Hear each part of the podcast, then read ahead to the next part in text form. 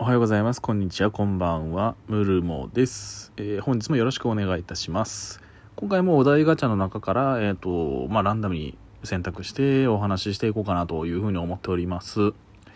で、えっ、と、配信やられた方ならわかると思うんですけど、えっ、と、このお題ガチャっていうね、ボタンを押すと、画面の上にね、お題っていうのがこうランダムに表示されるんですよ。で、お題ガチャを何回も押すと、まあ、別のお題がこう表示され直すんですね。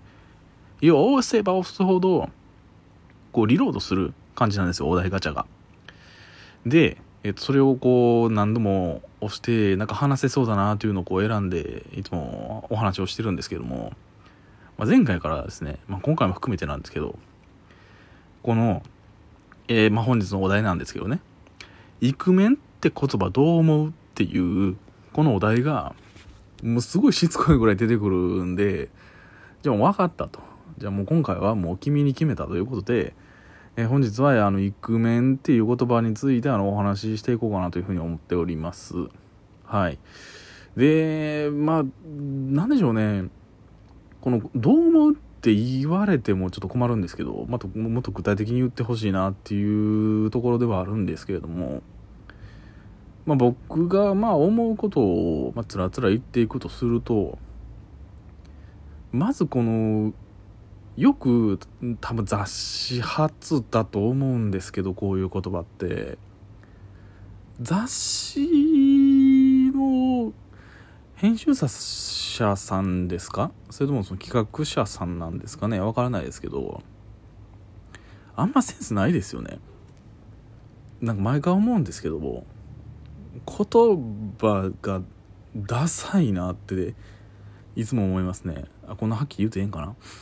うーんそのイクメンって多分考えた人はちょっと言ったった感あると思うんですよ。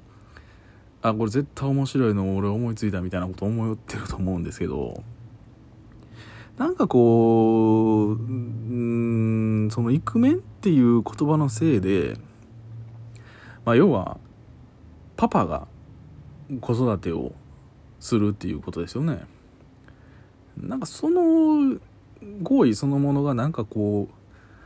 ううーん悪い意味でちょっと特別されてしまうのかなっていうようなあの言葉の響きだと思うんですよね。うんあのなんなんイクメンってって僕は思うんですよ。うんまあ確かにその今まではその女性お母さんの方がまあ子育てをして、まあ、お父さんはあの外で仕事をしてお金を稼いでくるっていうのがまあ当たり前だったんでしょう。でもまあ今時はそのねお父さんもあの育休を取るような時代ででまあそれをこうねもっと普及させたいという気持ちはあのよくわかりますし僕はそれに関してはあのすごい賛同はするんですけど。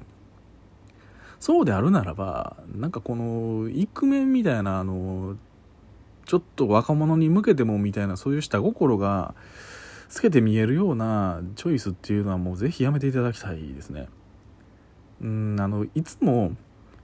流行らそうとしてるじゃないですかこういう人たちって。うん。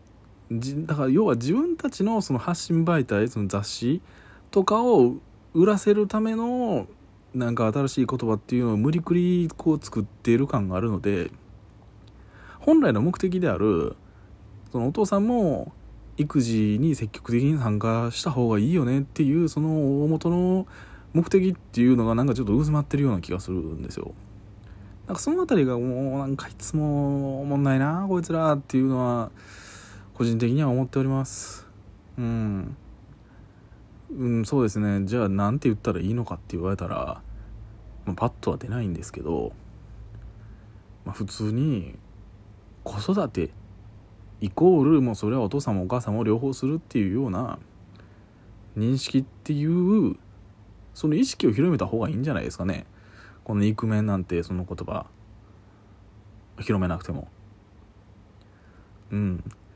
ただまあそのあの男性向けのベビーカーとかっていうのがあの発売されたっていうのは僕すごいいいなっていうふうに思いますね。やっぱり身長差やっぱ女性とね男性はあるんで、まあ、そういった部分が解消されていくと、まあ、よりねお父さんも子育てやりやすくなるのかなっていうふうに思うのでうんだからもうそのイクメンなんて言葉じゃなくてこういうふうにもっとその実践的なお父さんが子育てをするのに便利になるようなそのアイテムとかっていう方を作っていった方がもうよほど有意義だと思いますね。うん。あ結構ボロッカス言うてますけど。うーん。そうですね。そんな感じです。なのでイクメンっていう言葉自体は僕はあまり好きではないです。面白くない。以上です。ありがとうございました。